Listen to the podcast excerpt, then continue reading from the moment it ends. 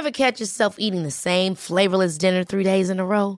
Dreaming of something better? Well, HelloFresh is your guilt-free dream come true, baby. It's me, Kiki Palmer. Let's wake up those taste buds with hot, juicy pecan-crusted chicken or garlic butter shrimp scampi. Mm. Hello Fresh. Stop dreaming of all the delicious possibilities and dig in at HelloFresh.com. Let's get this dinner party started.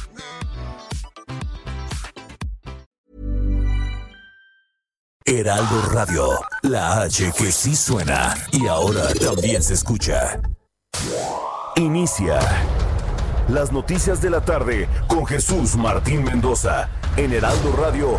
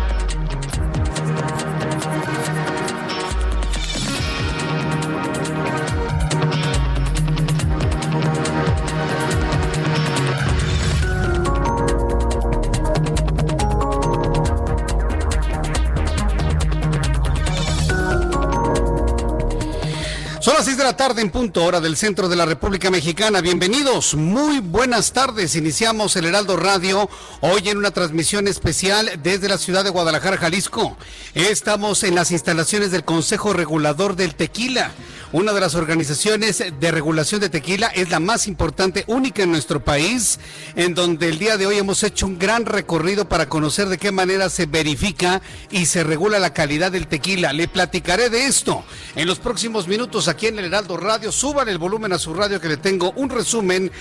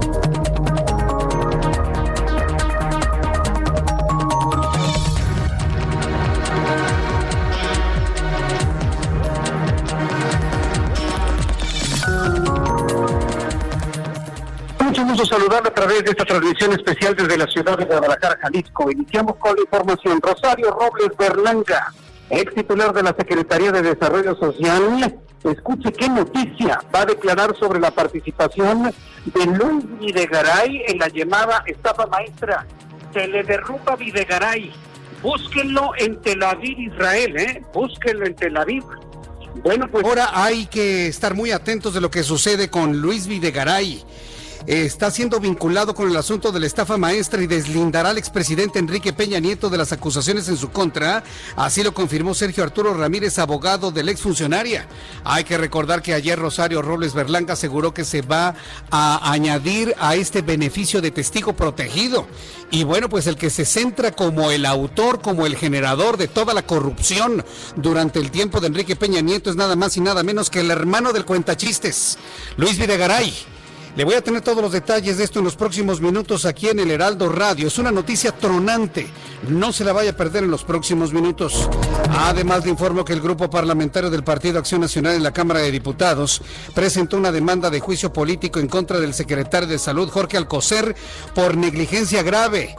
Los panistas están denunciando al florero Alcocer por su negligencia grave. Estoy seguro que en estos momentos hay varias personas en el país que no saben quién es Alcocer. Bueno, pues se lo digo, es el secretario de salud. Aunque usted no lo crea, ¿había oído usted el nombre del señor Alcocer? Estoy seguro que no. El, el hombre no trabaja, el hombre no brilla, el hombre está becado, el hombre está en su casa ahí está sentadito, ¿no? Y cuando le llama el presidente va y habla de su vida y de su infancia y no habla absolutamente nada de lo importante. Los que han asumido la responsabilidad del asunto del COVID son el eh, señor López Gatel y también José Luis Salomía. Bueno, pues le voy a tener todos los detalles en los próximos minutos aquí en el Heraldo Radio.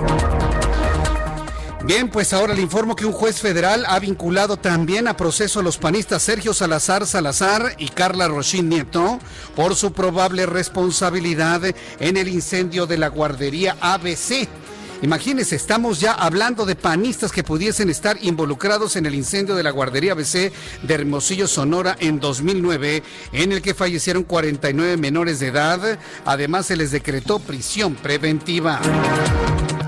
También informaré que el gobierno de México informó que podría iniciar la vacunación contra el COVID-19 en el país el próximo mes si el organismo, los organismos regulatorios, claro, si los organismos regulatorios certifican las elevadas efectividades que varios laboratorios han anunciado durante las últimas semanas. Recordemos que todo este asunto de las efectividades fluctúan entre el 50, 70, 92% y esto ha sido verdaderamente sorprendente en las últimas semanas. Le informo que en la Ciudad de México, luego de un despliegue operativo estratégico en la colonia Morelos, fue detenido Dionisio Flores Valle, alias Nicho, identificado como operador logístico y financiero para el grupo conocido como la Unión de Tepito, liderada por su hijo conocido como el Lunares. En resumen de noticias, hoy en nuestra transmisión especial desde la ciudad de Guadalajara, Jalisco, le informo que la cadena especializada en venta de artículos electrónicos Best Buy indicó que cerrará 49 sucursales en México debido a la crisis originada por la pandemia de coronavirus. Le recuerdo que estoy transmitiendo en vivo y en directo desde las instalaciones del Consejo Regulador del Tequila. Hoy hemos tenido una interesantísima e impresionante historia de éxito con la industria del tequila, una de las pocas, yo le podría decir la única que no ha sufrido los efectos de la pandemia durante todos estos meses desde que se declaró el confinamiento por la pandemia de COVID-19. Le tendré toda la historia en los próximos minutos aquí en el Heraldo Radio. El Fondo de las Naciones Unidas para la Infancia, la UNICEF, expresó la importancia de que millones de estudiantes regresen a la escuela. Advirtió que las repercusiones a largo plazo del confinamiento sobre la educación, la nutrición, el bienestar de los niños podrían desarrollar lo que denominan una generación perdida. Además de que aseveró, no hay evidencia científica de que los estudiantes y las escuelas sean los principales medios de contagio de COVID-19. Lo que no ha entendido el Fondo de las Naciones Unidas para la Infancia es que los niños pueden ser portadores y transmisores del virus sin, necesidad de enfermarse. Y los que corren riesgo son maestros, padres y familiares mayores de los niños. Eso es lo que no ha entendido la UNICEF, por increíble que parezca. Y esto nos muestra evidentemente la falta de conocimiento de cómo está funcionando el virus en todo el mundo. Le preocupa a la UNICEF que los niños no estén regresando a la escuela. En más noticias internacionales informo que el gobierno de España va a proponer a las autoridades regionales un límite de seis personas para las fiestas de Nochebuena y Nochevieja, siempre que en ese número haya invitados no pertenecientes al mismo hogar, reportó este martes el periódico El Mundo citando un borrador del Ministerio de Sanidad se bueno, se revela, ¿no? Y se resiste el gobierno de España a cancelar todas las celebraciones de Navidad y de Año Nuevo. Le voy a tener todos los detalles. En la información deportiva le doy a conocer que este martes el Club América dio a conocer por medio de un comunicado que el juego de vuelta de los cuartos de final ante Chivas a disputarse el sábado 28 de noviembre se jugará sin aficionados, como ha sucedido con todos los partidos celebrados en el Estadio Azteca en el presente torneo. El reloj marca en estos momentos las 6 de la tarde con 10 minutos hora del centro de la República Mexicana. Vamos con nuestros compañeros reporteros en la República Mexicana, corresponsales. Vamos con Atahualpa Garibay en la ciudad de Tijuana, Baja California. Adelante, Atahualpa. Buenas tardes, Jesús Martín. Buenas tardes al auditorio para informar que el Ayuntamiento de Tijuana entregó este día 11 toneladas y media de apoyo humanitario para 12 albergues que brindan atención a la población migrante en esta frontera. El director de la de atención al migrante municipal, José Luis Pérez Canchola, destacó que Tijuana es una ciudad que recibe diariamente a muchos connacionales y extranjeros, por lo que urge la ayuda de víveres y enseres de limpieza para los eh, hermanos migrantes que están albergados en estos 12 refugios. Son unos 1.600 migrantes los que se encuentran varados en esta frontera. La mayoría de ellos llegaron en la caravana migrante de 2018 a esta ciudad, Jesús Martín. Correcto, gracias por la información, Atahualpa. Buenas tardes. Hasta luego, muy buenas tardes. Eh, saludo a mi compañero Carlos Juárez, nuestro corresponsal en Tamaulipas. Adelante, Carlos, ¿qué información nos tienes esta tarde? Hola, ¿qué tal Jesús Martínez? Saludarte a ti a todo tu auditorio. Te comento que la Cámara de Restaurantes de Tamaulipas se inconformó ante los nuevos lineamientos que ha interpuesto la Secretaría de Salud en esta entidad por el tema de la pandemia contra el coronavirus. Pablo Reina Quiroga, quien es el presidente de la Canirac, expuso que es extraño que otros giros eh, de comidas eh, irregulares, así como establecimientos como bares y cantinas, puedan estar abiertos hasta la madrugada cuando a ellos que son establecidos no les permiten abrir hasta más de las 10 de la noche. Expuso su inconformidad e incluso mandó una carta al mandatario tamaulipeco. Así la información desde Tamaulipas. Muchas gracias por la información, Carlos. Muy buenas tardes. Hasta luego, que te vaya muy bien. Carlos Juárez, nuestro corresponsal en Tamaulipas. Son las 6 de la tarde, en este momento con 12 minutos hora del centro de la República Mexicana. Vamos con nuestros compañeros reporteros urbanos, periodistas especializados en información de ciudad. Alan Rodríguez, adelante, te escuchamos. Muy buenas tardes. Jesús Martín, muy buenas tardes. Nos encontramos en estos momentos circulando sobre Calzada de Tlalpan con dirección al sur de la Ciudad de México y esta tarde tenemos avance bastante complicado para quienes se desplazan desde la zona del viaducto Miguel Alemán Valdés y con, con destino hacia la zona de la ermita Iztapalapa. Y es que esta tarde se registró un choque entre una unidad microbús y un vehículo de carga. Esto ocurrió muy cerca del cruce con la calle de Pirineos en la colonia Portales. Y pues bueno, el conductor del vehículo de, de, carga y resultó con lesiones luego de que se llevó a un motociclista un puesto de tacos y terminó impactándose en el interior de una cortina de un establecimiento el cual afortunadamente se encontraba desocupado. Producto de este accidente resultaron cuatro personas lesionadas quienes ya fueron trasladadas a un hospital cercano. Mientras tanto la circulación con dirección al sur de la Ciudad de México apenas comienza a restablecerse por lo cual en estos momentos es bastante pesada. En el sentido contrario, desde eh, la zona de Churubusco y hasta la zona de San Antonio Abad, el avance es bastante favorable esta tarde. Es el reporte que tenemos. Correcto, gracias por la información, Alan. Continuamos al pendiente, gracias. Ah, continuamos al pendiente. Le informo a toda la República Mexicana que hoy estamos en Guadalajara, Jalisco, y nuestra frecuencia local es el 100.3 de frecuencia modulada. Saludos a nuestros amigos de nuestra emisora Heraldo Radio en el 100.3 de frecuencia modulada. Hoy transmitiendo desde la hermosísima ciudad de Guadalajara, Jalisco y toda la zona metropolitana, específicamente desde las instalaciones del Consejo Regulador del Tequila. Israel Lorenzana en otro punto del Valle de México. Adelante, Israel te escuchamos. Jesús Martín, muchísimas gracias. Pues fíjate que nosotros hemos estado haciendo un recorrido sobre la Avenida Juárez y es que ya tenemos eh, varios establecimientos, algunos hoteles que están protegidos, les han tapeado toda la entrada principal. Esto en pues prevención para la marcha que se, va a llevar a cabo el día de mañana, que precisamente iniciará aquí en Avenida Juárez, en la Antimonumenta, en ese sentido, comerciantes se han protegido, por supuesto, protegidos sus establecimientos para evitar actos vandálicos también.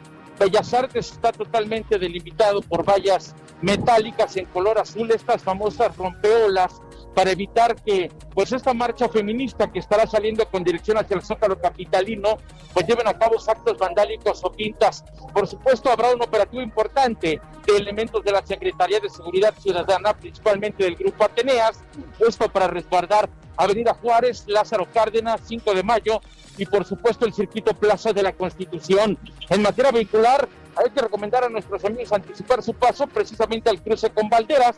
Aquí en este punto hay lento cambio de luces en los semáforos y también una afluencia vehicular importante en el ex central Lázaro Cárdenas, así que bueno, pues armarse de paciencia y anticipar su paso por varios minutos. Jesús Martín, la información que te tengo. Muchas gracias, Israel Lorenzana. Hasta luego. Hasta luego. Esto es parte de la información importante del día de hoy, martes 24 de noviembre. Tenemos una tarde muy intensa de información y sobre todo centrada y generada por las declaraciones de los abogados y de la defensa de Rosario Robles Berlanga. Ahora iremos con todos los detalles de esta información, pero antes, recordarle que hoy es 24 de noviembre. ¿Qué sucedía en México, el mundo y la historia? Abraham Arreola. Bienvenidos, esto es un día como hoy en la historia 24 de noviembre. 1859 en Inglaterra se publica El origen de las especies de Charles Darwin. En 1963 en Estados Unidos, Jack Ruby asesina a tiros a Lee Harvey Oswald, supuesto asesino del presidente estadounidense John F. Kennedy. En 1991 muere el vocalista de Queen, Freddie Mercury, y también muere el baterista de Kiss, Eric Carr. En el año 2002, en algunos países de Latinoamérica, se comenzó a celebrar por primera vez el Día del Orgullo Primate, conmemorando la publicación del libro que ya mencionamos, El origen de las especies de Charles Darwin, así como el descubrimiento de los restos fósiles de Lucy. Mientras tanto, en México en 1906 nace en la ciudad, en la capital, Edmundo O'Gorman, destacado historiador, autor, entre otras cosas, de la invención de América. En 1957 muere Diego Rivera, muralista mexicano. Amigos, hasta aquí esto fue un día como hoy en la historia. Muchísimas gracias. Amor para todos. Muchas gracias, Abraham Arreola. También amor para ti, hombre. Nuestro compañero Abraham Arreola siempre deseándole lo mejor a esta hora de la tarde. Bueno, pues así iniciamos nuestro programa de noticias, también felicitando y saludando a quienes cumplen años hoy 24 de noviembre. Por supuesto, muchísimas gracias a quienes están eh, cumpliendo años, festejando algo importante. Bien, pues vamos a revisar las condiciones meteorológicas para las próximas horas. Hoy nos hemos encontrado con una ciudad de Guadalajara con un cielo despejado, pero fíjense que en Guadalajara, Jalisco, y le platico a nuestros amigos en toda la República Mexicana, nos hemos enfrentado con un sistema de, alta presión. Acuérdense que los sistemas de alta presión tienen en consecuencia generar un sistema anticiclónico, no sopla el viento. Por lo tanto, cuando llegamos hoy a la ciudad de Guadalajara de, muy temprano, nos encontramos con una nata de contaminación muy importante. ¿Se acuerda cuando en la capital de la República ocurrían las inversiones térmicas? ¿Se acuerda usted de ese fenómeno?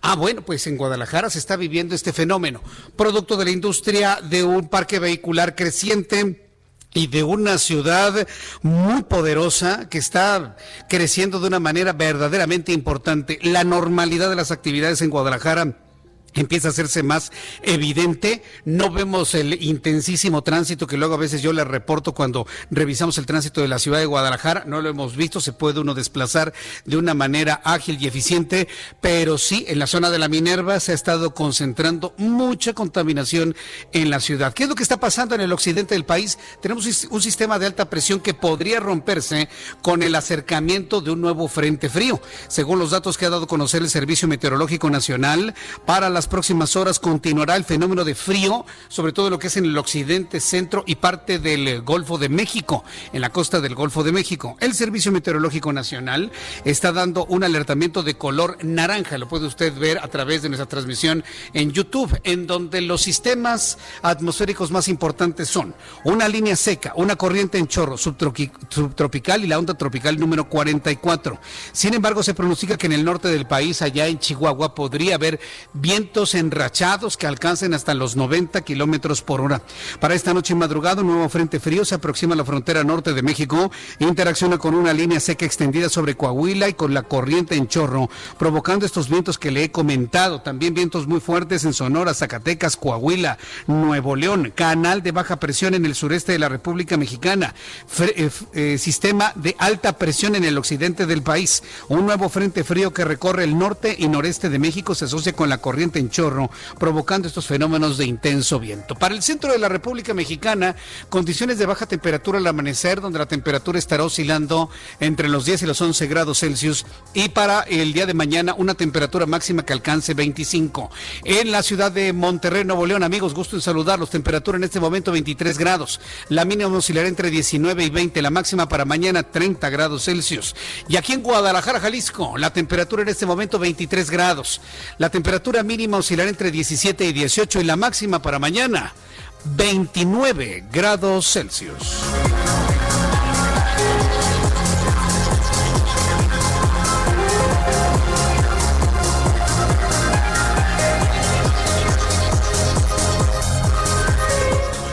Son en este momento las 6 de la tarde con 20 minutos, 6 de la tarde con 20 minutos hora del centro de la República Mexicana. Amigos que nos escuchan en todo el país, hoy el equipo del Heraldo Radio ha tenido una de las experiencias más impresionantes que en lo personal tenga memoria, sobre todo en el momento en el que hemos conocido, pues un pedacito, ¿eh? ni siquiera todo, pero un pedacito de lo que es todo el concepto de regulación del tequila en México, pero no nada más del tequila que se vende en México, sino del tequila que se exporta, que se vende. Para que se dé usted una idea, y eso es lo que nos, explicaban nuestros amigos del Consejo Regulador del Tequila, en una botella de tequila, con su número, con su certificación, con el número de lote, con el número de botella, se puede saber que el tequila que usted está tomando, saber dónde, de dónde se levantó el el agave, en qué momento, en qué terreno y en qué fecha. Es decir, el Consejo Regulador del Tequila tiene protocolos de revisión y de regulación y certificación de la calidad propios de otros consejos de regulación de otras bebidas en el mundo e inclusive mucho más sofisticados que los que regulan el whisky, que los que regulan el coñac, que los que eh, regulan el champán y todas las bebidas eh, con denominación de origen en el mundo. Es verdaderamente impresionante y conforme vaya avanzando el tiempo de nuestro programa, le voy a ir compartiendo mucho de lo que hemos visto en este gran laboratorio de primer mundo, de primera línea, de calidad internacional. Hemos visto cómo se hacen eh, los muestreos de todos los tequilas que se producen en México, más de 1.700 marcas en nuestro país. También le platicaré cómo se revisa la salud del, del agave tequilana azul Weber cómo se revisa precisamente su salud, la calidad de los suelos, la calidad del agua. Imagínense, es más, es el único laboratorio, de los pocos que hay en el mundo, el único en América Latina que tiene una huella isotópica para conocer los isótopos de, la, de, las, de los azúcares que vienen del agave, para saber si un tequila, que dice ser tequila, efectivamente tiene azúcares derivados del, eh, del agave. Es verdaderamente impresionante y eso lo pudimos ver a lo largo de toda la mañana a través de un e-, equipo multidisciplinario, que por cierto fue un asunto que a todo este equipo del Heraldo Radio nos sorprendió sorprendió gratamente. El 75% de las personas que trabajan en los laboratorios, en la investigación científica, son mujeres. Y esto evidentemente pues puede servir como un aliciente para todas las mujeres que quieren eh, buscar alguna línea de trabajo hacia lo que tiene que ver con la química, con la farmacobiología. En realidad es sorprendente la profesionalización que ha tenido este Consejo Regulador de Tequila creado en 1994 en 1994. Bueno, pues esto es un pedacito de lo que le voy a platicar un poco más adelante. Y después de los anuncios, después de los anuncios, por supuesto, nos vamos a concentrar en la noticia importante del día de hoy. ¿Qué noticia tan tronante?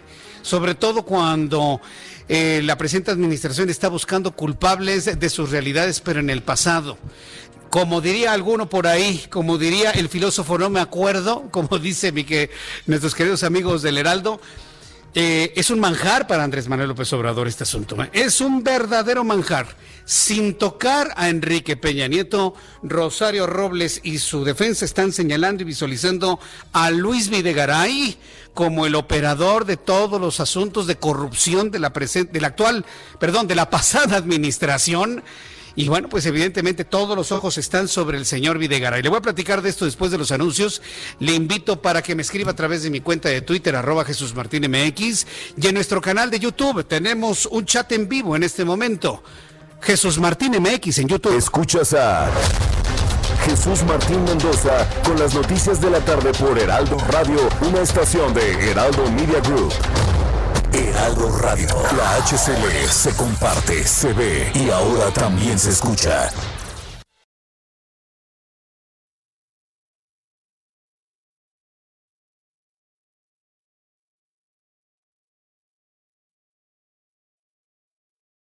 Heraldo Radio. Escucha las noticias de la tarde con Jesús Martín Mendoza. Regresamos.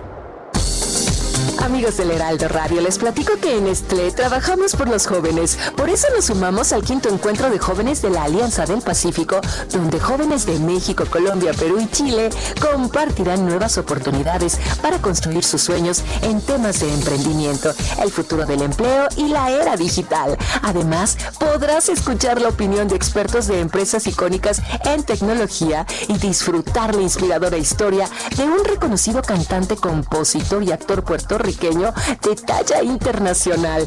Tú también, súmate. Conéctate este 24 y 25 de noviembre y sé parte de esta experiencia. Regístrate ya y participa en www.jóvenes2020.com.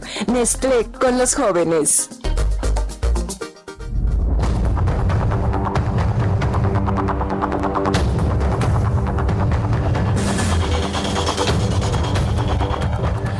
Ya son en este momento las 6 de la tarde con 30 minutos hora del centro de la República Mexicana. El Heraldo Radio hoy transmite desde la ciudad de Guadalajara, Jalisco, a través de nuestra emisora 100.3 de frecuencia modulada y hoy de manera concreta desde las instalaciones del Consejo Regulador del Tequila. En unos instantes vamos a tener entrevistas, le voy a platicar sobre el tequila. Para nuestros amigos que me ven a través de YouTube ya les estuve dando un adelanto de lo que hemos podido ver en estos impresionantes laboratorios de este, de este consejo.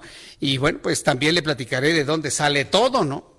porque esto evidentemente requiere recurso económico, quiénes son los que participan, quiénes son los que son los tomadores de decisión. Y al ratito hablamos sobre este asunto. Vamos directamente con el asunto que ha sido la noticia bomba del día de hoy y tiene que ver con las declaraciones de la defensa de Rosario Robles Berlanga. Recordemos que a lo largo del último año Rosario Robles ha buscado a través de diferentes equipos de defensa el poder obtener su defensa en libertad. Y todo, todo le ha salido, no es que le haya salido mal. Rosario Robles ha demostrado a la opinión pública lo que es una venganza de carácter político. Y ella misma lo ha dicho, su hija lo ha dicho, el que no fructifiquen estas acciones legales para obtener mi libertad, es claro de que soy una presa política, que soy un, eh, que, hay una venganza política en mi, en mi contra, dice Rosario Robles. Y evidentemente empezó la comparación de por qué la diferencia de tratos hacia una Rosario Robles y a un eh, eh, Lozoya, por ejemplo, ¿no? Bueno, pues ayer la noticia importante fue que Rosario Robles va a estar en función de los beneficios de testigo protegido. Es decir, como dicen en algunos periódicos populares, va a cantar al son que le marquen. Y yo no sé si va a cantar o no va a cantar, si va a cantar bonito o no va a cantar bonito, si va a echar de cabeza a alguien. Lo que nos queda claro es que más que adherirse a esto para obtener su libertad, es clarísimo que Rosario Robles quiere darle una lección a quienes la dejaron sola. Ah, pues claro, porque en esto evidentemente la dejaron sola. No hay que ser muy inteligentes para poderlo entender. ¿Qué fue lo que se dijo el día de hoy? Para buscar el beneficio del criterio de oportunidad, y de esta manera poder obtener su libertad, Rosario Robles, bueno, obtener que se vaya a su casa y desde su casa seguirse defendiendo, Rosario Robles Berlanga va a declarar que los recursos desviados, escuche usted esto, ¿eh? los recursos desviados de la estafa maestra, entre comillas, como se le ha llamado a estas acciones de desvío de recursos del erario a cuentas particulares, se destinaron, escuche usted, a campañas electorales del PRI. Vaya golpe al PRI hay que recordar que Rosario Robles estaba en el PRD y se voltea al PRD para irse con el PRI, con Enrique Peña Nieto, y hoy le da pues un golpe, un golpe durísimo al Partido Revolucionario Institucional, al menos al PRI del pasado. Dice Rosario Robles que los recursos fueron desviados de la estafa maestra para campañas electorales del PRI, presuntamente usados por instrucción de Luis Videgaray, exsecretario de Hacienda. Esto lo reveló Sergio Arturo Ramírez, abogado del exsecretario de Sedesol y de la Sedatu. ¿Se da usted cuenta de la importancia y de la gravedad de estas declaraciones? La exfuncionaria Rosario Robles Berlanga va a colaborar con la Fiscalía General de la República para denunciar el presunto desvío de recursos que favoreció al expresidente Enrique Peña Nieto y Alfredo del Mazo para la gubernatura en el Estado de México en el año 2017. La defensa de la ex titular de Sede Sol comentó que hasta el momento no hay alguna imputación y señalamiento directo en contra del presidente. Es decir, ni siquiera está señalando a Enrique Peña Nieto Rosario Robles, está señalando a uno de los hombres más polémicos que tuvo a su lado Enrique Peña Nieto y me refiero al señor Luis Videgaray. Todo se le está derrumbando ¿eh? a Luis Videgaray, ni siquiera en México está. Ni siquiera en México está. Se sabe perfectamente, todo el mundo lo sabe, que está fuera de México, que se encuentra en Tel Aviv o en alguna parte de Israel. Todo el mundo lo sabe. Esto no es noticia eh, de ninguna manera. Entonces, pues veremos si efectivamente estas declaraciones de Rosario Robles, cuando se oficialicen como tal, en primer lugar, le generan a Rosario Robles el salir de la cárcel para irse a su casa, en primer lugar. Y en segundo lugar, algún tipo de fichaje rojo por parte de Interpol para buscar a Luis Videgaray. Eso lo veremos seguramente en los próximos días y durante las próximas semanas. ¿Qué dice Luis Videgaray? Este señor que tiene una facilidad para hacer enemigos, pero bárbara, ¿eh? Desde que era coordinador de la campaña de Enrique Peña Nieto. Bueno, pues Luis Videgaray, exsecretario de Hacienda y de Relaciones Exteriores, respondió a los dichos señalados este martes por parte de Sergio Arturo Ramírez, abogado de Rosario Robles. Por medio de un comunicado plasmado en cinco puntos, el exfuncionario federal se dijo sorprendido por las declaraciones de Sergio Arturo Ramírez, abogado de Robles Berlanga lamentó que el ex titular de Sedesol y Sedatu opte por acusarme sin fundamentos para tratar de librar su situación legal. Manifestó que entiende lo difícil de su condición, pero la desesperación no puede ser justificación para mentir e incriminar a inocentes. Eso es lo que dice en su comunicado Luis Videgaray. Mire que le voy a poner una disyuntiva algo compleja a usted que me escucha en el Heraldo Radio y que me ve a través de eh, YouTube en nuestro canal Jesús Martín MX. ¿A quién le cree usted más? ¿A Rosario Robles o a Luis Videgaray? O nomás no hay a quién irle. Complicado, ¿no? Pero bueno, pues yo, yo, se lo planteo para que usted me diga desde su punto de vista y de lo que ha conocido en esta situación en la que se encuentra una Rosario Robles, ¿a quién le creería más? ¿A Rosario Robles o a Luis Videgaray, que obviamente dice que lo que señalan sus abogados de la señora Robles es mentira? ¿Usted qué piensa? Le invito para que me escriba a través de mi cuenta de Twitter, arroba Jesús Martín MX y a través de mi cuenta de YouTube, Jesús Martín MX. Verdaderamente complicado este asunto. Vamos a estar muy atentos de más reacciones por parte de la defensa de Rosario Robles y algún otro comunicado que pueda surgir en el caso del señor Luis Videgaray. Otro asunto que ha generado todo tipo de comentarios son las acciones que va a realizar el Partido Acción Nacional. El Partido Acción Nacional en la Cámara de Diputados presentó una demanda de juicio político en contra del secretario de Salud, Jorge Alcocer. Yo estoy seguro que hay una gran cantidad de personas que ni siquiera saben quién es él. De hecho, no me queda la menor duda. Estoy seguro que hay personas que por primera vez están escuchando, que por primera vez están escuchando el nombre de Jorge Alcocer.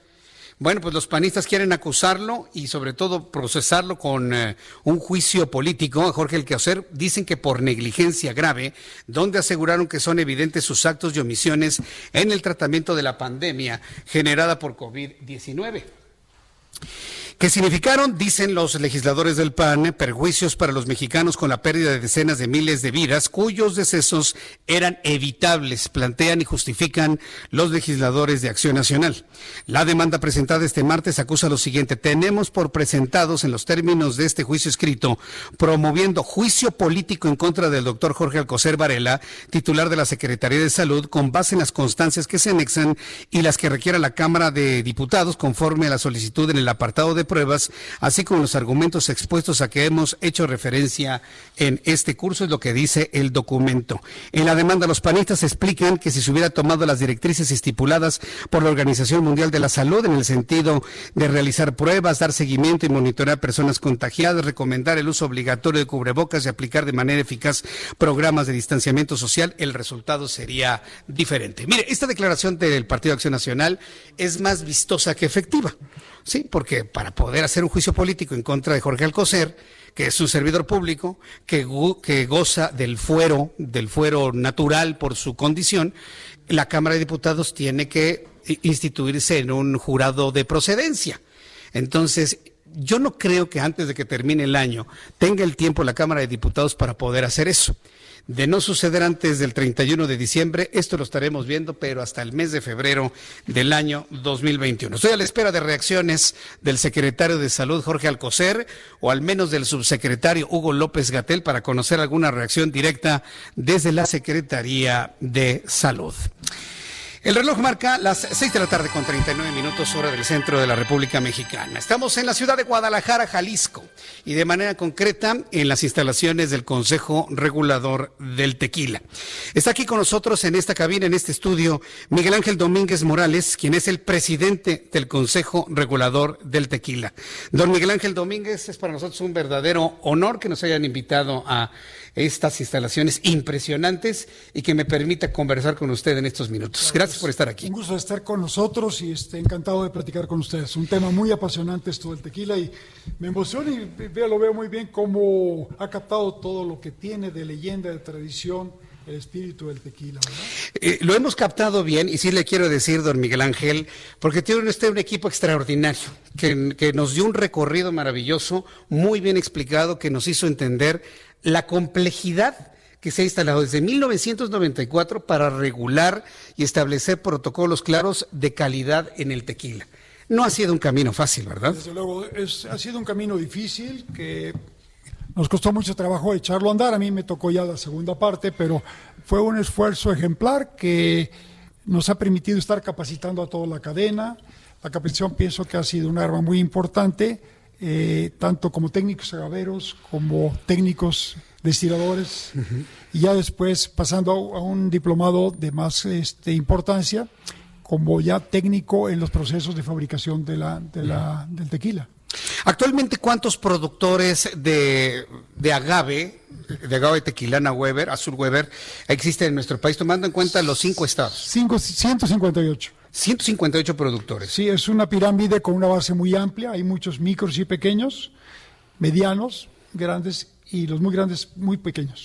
y, marcas, bueno, más de mil. Son 1478 hasta el día de ayer. Ah, ah, o sea, todos los días están haciendo nuevas marcas. No todo, pero, pero sí pueden, pueden subir este, unas 200 marcas en cinco años. 200 marcas. Cada cinco años van creciendo.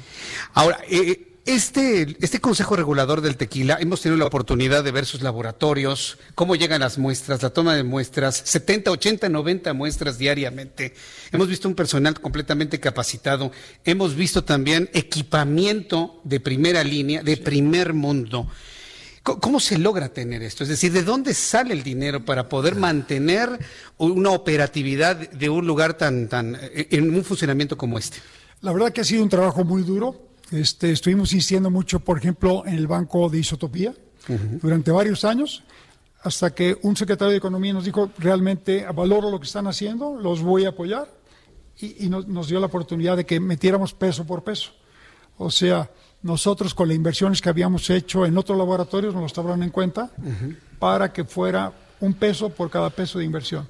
Y así tenemos un laboratorio de isotopía, pues que es de lo más prestigiado, de lo más moderno que existe en el mundo. Y estamos haciendo precisamente huellas isotópicas de cada una de las marcas de tequila. Es, lo que estaba eh, conversando con el público hace unos instantes. Tuvimos la oportunidad de ver un laboratorio extraordinario para muestras isotópicas, es decir, isótopos, se utiliza carbono 13, por ejemplo, para poder detectar que los azúcares de una bebida que dice ser tequila, efectivamente sean tequila, y no sean azúcares provenientes de caña o de algún otro producto. ¿No es así, Miguel? Sí, eh, son los científicos más importantes que existen a nivel mundial, precisamente el Banco de Isotopía. Y quisimos, bueno, pues hacer un esfuerzo por estar precisamente en los mejores niveles a nivel mundial para tener algo que pueda estar verificando y certificando que el producto que efectivamente sale al mercado es un producto que cumple con la normatividad y nosotros verificamos, certificamos la autenticidad del mismo. Y el cumplimiento estricto de todas las normas que se aplica para la producción de tequila.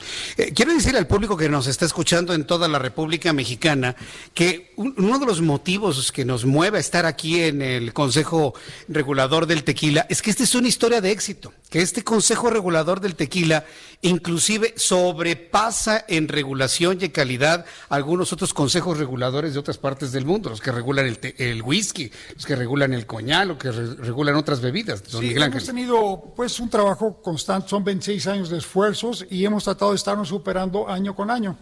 Este, en ese aspecto, lo que hemos estado viendo es eh, las mejores prácticas que se tienen en, todos los países respecto a las uniones de origen y tuvimos la oportunidad de escalar y tener la presidencia de Origin, que es el organismo más importante a nivel mundial, que agrupa sobre dos millones y medio de productores y, este, y es el que tiene la, el 90% del control apoyo y defensa de las naciones de origen en todo el mundo. Ahora, eh, la industria del tequila tiene una historia extraordinaria. Estamos en la pandemia desde el mes de febrero, desde el mes de marzo. Eh, todos hemos sido testigos de una paralización de la economía, de la caída en la producción industrial de muchas ramas pero la industria del tequila no nada más se mantuvo, sino que inclusive ha crecido. Hemos visto las gráficas de crecimiento de la industria que sigue generando empleo, que sigue generando trabajo y sigue incrementando sus ventas tanto en México como en el mundo. ¿Cómo es eso posible, don Miguel Ángel Domínguez? Pues efectivamente, ese éxito del tequila, que ha sido trabajo, un trabajo duro, arduo para estar entrando en todos los países, para lograr la verificación, la certificación del producto y verificar que esos exportaciones que han venido creciendo de manera este, absolutamente sorprendente, porque Viene, viene creciendo el mercado, por ejemplo, de Estados Unidos del 77, de cada siglo 77, y al año siguiente ya anda en 78. Y claro, decimos, bueno, vamos a apoyar más Europa, vamos a apoyar en Ginebra, en España y en Shanghai, para ver Sin embargo, ese mercado que ya lo veíamos maduro porque tiene muchos años, sigue creciendo ese mercado. Y la tendencia, como ustedes ya lo vieron, es un crecimiento permanentemente importante en el 100% de agave. Tequila 100%. Ese viene creciendo de manera muy importante. Históricamente ya sobrepasó al volumen del tequila tan solo. Anteriormente era 1 a 65, o sea, un millón de litros de tequila 100% contra 65 de tequila. Pues ya se revirtió toda esa cantidad, esa, desproporción. Ya se ahora ya es mayor lo que se produce y lo que se exporta del 100% que el tequila. Ahora, eh, eh, eh, estamos entonces también hablando de que la, escasez de agaves que hubo, por ejemplo, en 1997, en el año 2000, ya se revirtió. Tenemos suficiente agave en México para seguir produciendo el mejor tequila. Sí, actualmente tenemos sobre 712 millones de plantas sembradas nos falta ahorita acumular que normalmente de, octubre, noviembre, diciembre en el cierre se incrementa más el número de registros. Entonces calculamos que vamos a llegar a 760 millones, una cantidad que jamás en la historia se había tenido precisamente de agave. La verdad es, es, sorprendente escuchar e, e, estos datos en cuanto a la producción de tequila, pero quiero decirle también que para hacer tequila se, tiene solamente un ingrediente, que es el agave tequilana azul Weber. Así es. Y últimamente seguramente he leído algunos de los comentarios del público que me dicen, no, yo tequila no, ahora yo soy de mezcal. Como que se ha puesto de moda el mezcal y le ha querido competir al tequila.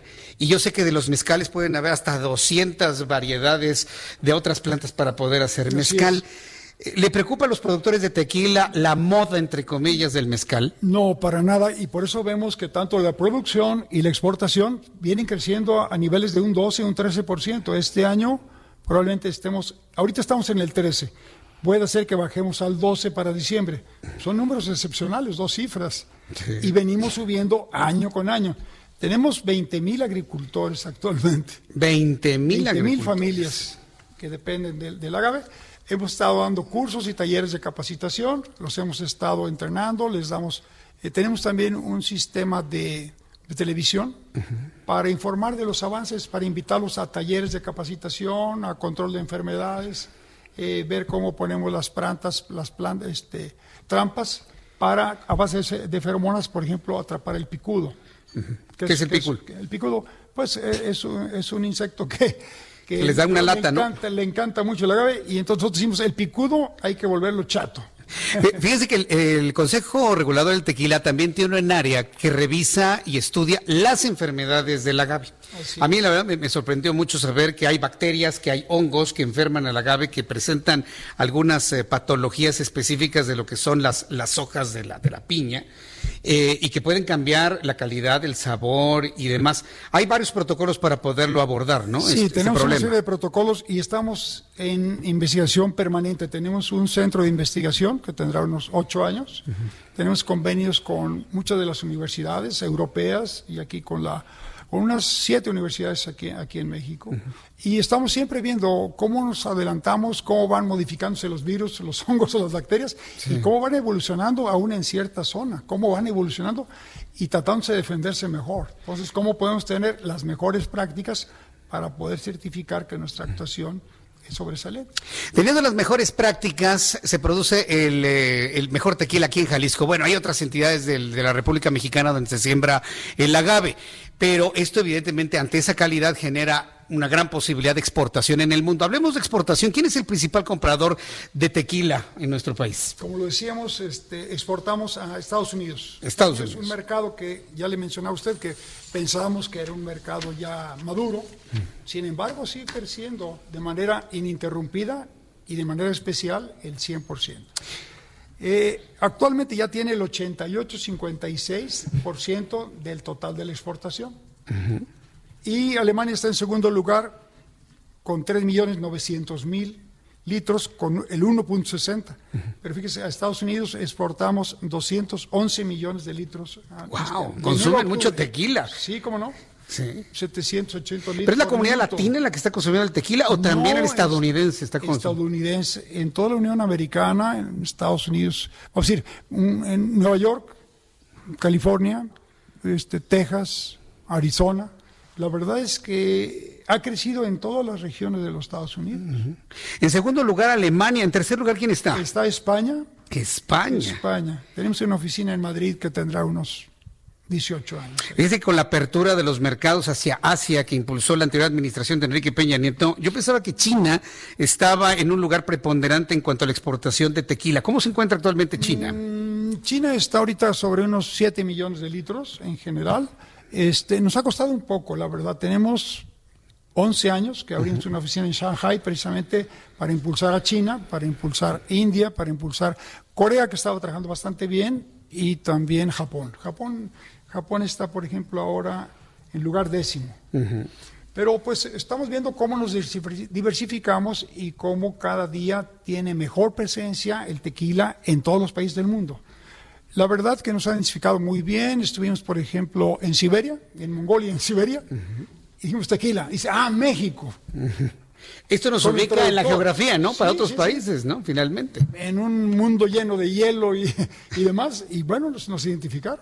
La, verdad es que es una, una, historia de éxito. La verdad, yo estoy impresionado con todos estos datos. Podemos seguir platicando con don Miguel Ángel Domínguez durante bastante tiempo. Yo quiero agradecerle mucho que se haya desplazado hasta este lugar, que haya platicado con nosotros.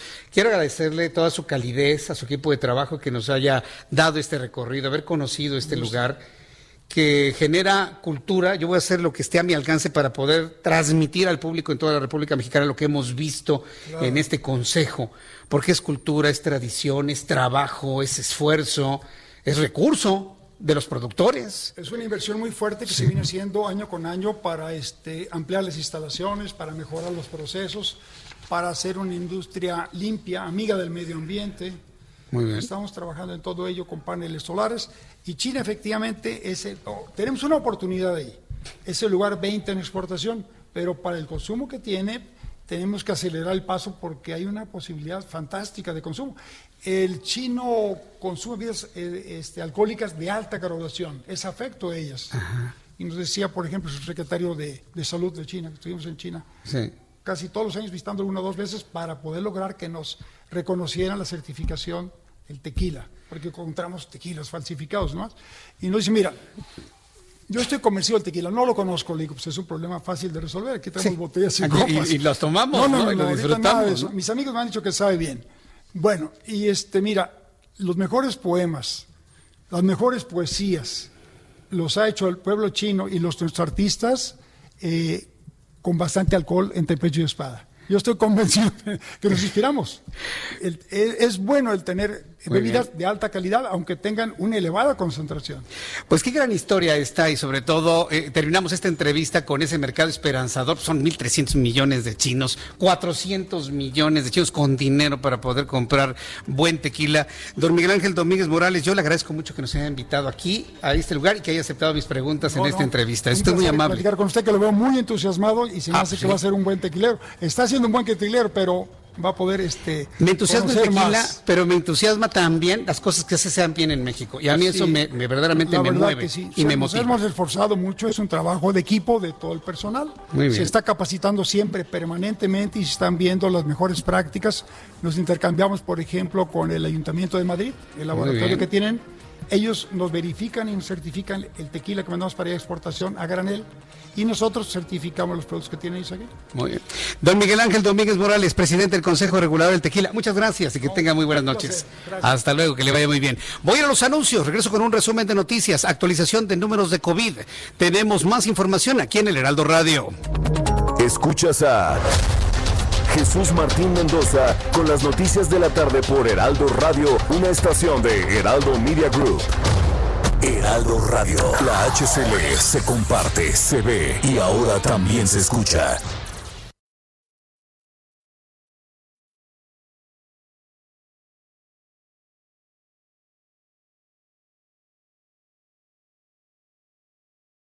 Heraldo Radio, la H que sí suena y ahora también se escucha. Escucha las noticias de la tarde con Jesús Martín Mendoza. Regresamos.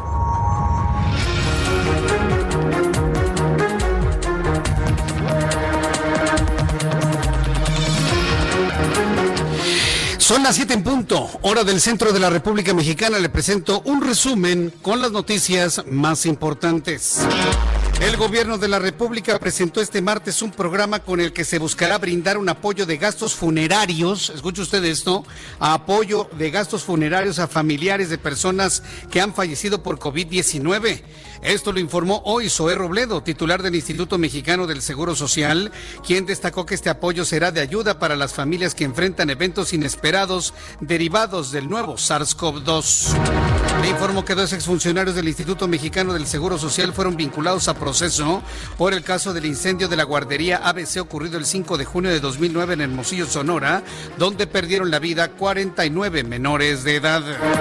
Marcelo Ebrard, secretario de Relaciones Exteriores, afirmó que si todo sale como se ha previsto y si la Comisión Federal para la Protección contra Riesgos Sanitarios lo autoriza, en diciembre México podría iniciar su proceso de vacunación contra el COVID-19 por medio de la vacuna de Pfizer. No está hablando de la de AstraZeneca, ¿eh? Está anunciando Marcelo Ebrard que podría iniciar la vacunación, pero con la vacuna de Pfizer, quien ha revelado tiene una efectividad del 95% en contra del COVID-19. En la noticia que ha generado todo tipo de polémica el día de hoy, Rosario Robles, que es titular de la Secretaría de Desarrollo Social, va a declarar sobre la participación de Luis Videgaray en la llamada estafa maestra. Asegura la defensa de Rosario Robles que fue Luis Videgaray el que dio la orden de que los dineros que se obtuvieron a través de esta componenda llamada estafa maestra fueron, fueran dirigidos hacia campañas electorales del Partido Revolucionario Institucional.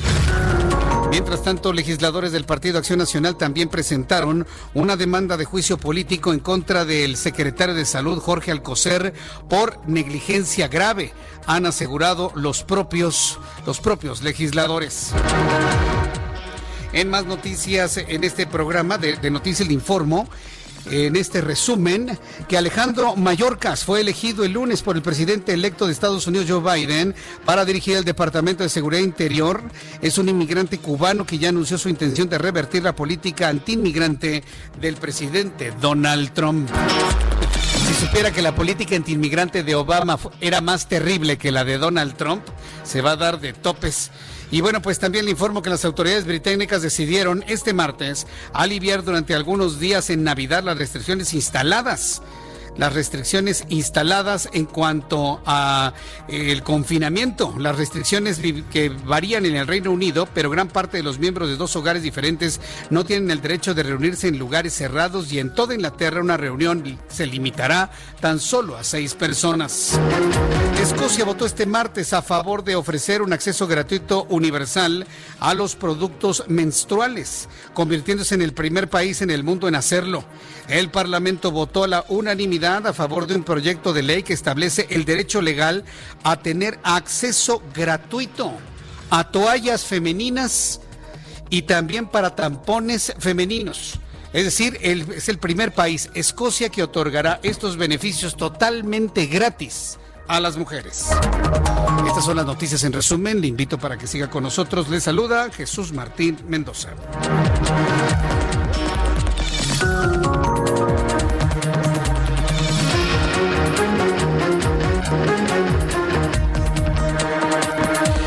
Ya son las 7 con 4, las 7 con 4 horas del centro de la República Mexicana, las 7 de la noche con 4 minutos. Estamos en Guadalajara, Jalisco, transmitiendo a través del 100.3 de frecuencia modulada y en otras 25 emisoras en toda la República Mexicana. Gracias por estar con nosotros hoy en, un, en una visita verdaderamente extraordinaria. Eh, nos ha mostrado una historia de verdadero éxito aquí en el Consejo Regulador del Tequila. Hace unos instantes tuvimos la oportunidad de platicar con don Miguel Ángel Domínguez Morales, presidente de este consejo, quien evidentemente nos habló de todo lo que contempla, lo que conlleva la... Eh, la creación de este consejo y cómo se ha ido sofisticando a lo largo del tiempo. Voy con nuestros compañeros reporteros urbanos, periodistas especializados en información de ciudad. Alan Rodríguez, ¿en dónde te ubicas? Adelante, Alan. Hola, ¿qué tal Jesús Martín? Muy buenas noches. Nos encontramos en estos momentos en la colonia Centro. Se trata de la calle República del Chile frente al número 518 donde en estos momentos personal de bomberos de la Ciudad de México, apoyados por personal de la Secretaría de Seguridad Ciudadana, se encuentran revisando un inmueble donde vecinos detectaron fuerte olor a quemado. Sin embargo, ya revisaron algunas de las habitaciones en donde emitía este olor, este aroma. Sin embargo, no han encontrado ninguna falla, ninguna situación que controlar, por lo cual fueron desalojados los habitantes de este inmueble de aproximadamente seis pisos. Quiero comentarte, Jesús Martín, que también previamente estuvimos en la Avenida Juárez frente al Palacio de Bellas Artes, esquina con la calle López, donde tenemos en estos momentos un bloqueo por parte de familiares de víctimas de feminicidio, quienes están solicitando justicia por los casos que eh, cada uno está demandando. Quiero comentarte que previamente ellos estuvieron bloqueando la Avenida Juárez al cruce con Valderas y en estos momentos ya personal de la Secretaría de Seguridad Ciudadana, División de Tránsito, se encuentran recortando la circulación, cortando la circulación a partir del cruce con Paseo de la Reforma. Es la información y el reporte que tenemos. Muchas gracias por la información, Alan Rodríguez. Estamos al pendiente, buenas noches. Hasta luego, que te vaya muy bien. Saludos a Israel Lorenzana, quien nos tiene más información a esta hora de la noche. Adelante, Israel, ¿dónde te ubicas? Gracias, Jesús Martín. Estamos ubicados aquí en la zona sur de la Ciudad de México. Es exactamente la Avenida de los Insurgentes a la altura de Ciudad Universitaria. Y es que en el marco del Día Internacional de la Eliminación de la Violencia contra las Mujeres, que se conmemora mañana 25 de noviembre, Jesús Martín, la UNAM ha anunciado la realización de un muy amplio programa de actividades y de reflexión que se van a llevar a cabo en línea. En ese sentido, bueno, pues ha anunciado un programa de más de 150 actividades orientadas a eliminar la violencia contra las mujeres y además, bueno, pues la UNAM se ha pintado de naranja. ¿Por qué te digo esto? Porque la torre de rectoría esta noche, Jesús Martín, tiene el color naranja en sus luces y bueno, todo esto por supuesto, ya te decía, para conmemorar mañana 25 de noviembre, el Día Internacional de la Eliminación de la Violencia de Género contra las Mujeres. En materia vehicular, asentamientos para quien viene de la zona de periférico y con dirección hacia el eje de sur, esto a consecuencia de los carriles laterales, así que bueno, pues hay que anticipar su paso, ya que superando este punto, la circulación mejora por lo menos hasta la zona de Churubusco, donde también hay un lento cambio de luces, pero nada para pensar en alternativas. Si requieren de una Jesús Martín, sin duda alguna Avenida Patriotismo puede ser una buena opción, esto con dirección hacia la zona de Benjamín Franklin o más adelante hacia el circuito interior. Jesús Martín, la información que te tengo. Muchas gracias por la información, Israel Lorenzana. Hasta luego. Hasta luego, que te vaya muy bien. Maneje con mucha precaución, por favor. Maneje con mucho cuidado a nuestros amigos que nos están escuchando en toda la República Mexicana, donde usted vaya, por supuesto. Aquí en la ciudad de Guadalajara, le informo. Eh, Hemos notado, evidentemente, una normalización de las actividades en Guadalajara, pero el tránsito ya a esta hora de la tarde es muy intenso. Amigos que nos escuchan en Guadalajara, a través del 100.3 de frecuencia modulada. Bueno, pues les informo que la avenida Ignacio Vallarta, bueno, se encuentra a vuelta de rueda completamente a su cruce con la avenida Patria. Por favor, tenga usted mucha paciencia. En la desviación de este de Vallarta hacia la avenida México y sobre todo hacia la calzada Lázaro Cárdenas también tenemos asentamiento vehicular y va fluyendo poco a poco para quienes se van dirigiendo hacia Vallarta Sur y hacia la zona de Chapalita. Para usted que va circulando por la avenida Adolfo López Mateos, antes de llegar a la glorieta de la estampida, tenemos un asentamiento vehicular en carriles centrales muy importante después de la avenida La Calzada Lázaro Cárdenas. Maneje con mucha precaución, estamos acá en Guadalajara, también por supuesto informándoles sobre las condiciones viales a esta hora de la tarde. Bien, cuando el reloj marca ya las 7 de la noche con 9 minutos, hora del centro de la República Mexicana, continuamos con la información aquí en el Heraldo Radio. Y bueno, pues de los asuntos que también nos han llamado poderosamente la atención el día de hoy, tiene que ver con este anuncio del apoyo de 11.460 pesos para gastos funerarios de fallecidos por COVID-19. Ya en el resumen de noticias, ya le informaba unos instantes que el gobierno federal presentó este martes un programa, un programa con el que se a familiares de personas fallecidas por COVID-19 en el país. ¿Qué es lo que usted opina? Sobre este apoyo que va a dar el gobierno federal. Hemos sido profundamente no ha dado apoyo a nadie, ni a los empresarios, a mantener las plazas y el empleo. Digo, hay industrias que han logrado sobre de la cual seguiremos platicando en unos instantes, pero ahora evidentemente tenemos un, eh, un apoyo personas que tienen familiares fallecidos. El titular del Instituto Mexicano del Seguro Social, Zoe Robledo, destacó que este apoyo será de ayuda en eventos inesperados derivados de los cuidados de pacientes de COVID-19 o en su caso por su deceso. El apoyo económico va dirigido a los familiares de personas fallecidas por el COVID-19 por un monto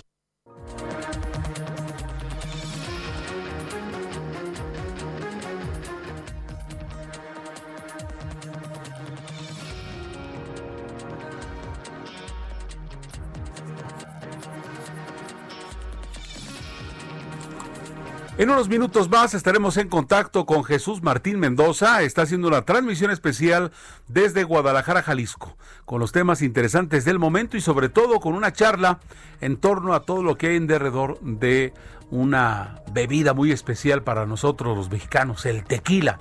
Son las 7 de la noche con 11 minutos, tiempo del centro. Vamos con Jesús Martín Mendoza, que está allá en la Perla Tapatía y nos va a seguir explicando qué hay en torno a, las noticias del momento y aparte, concretamente, nos va a platicar de lo que está ocurriendo allá en eh, Guadalajara, Jalisco, porque estamos con temas realmente muy, pero muy interesantes.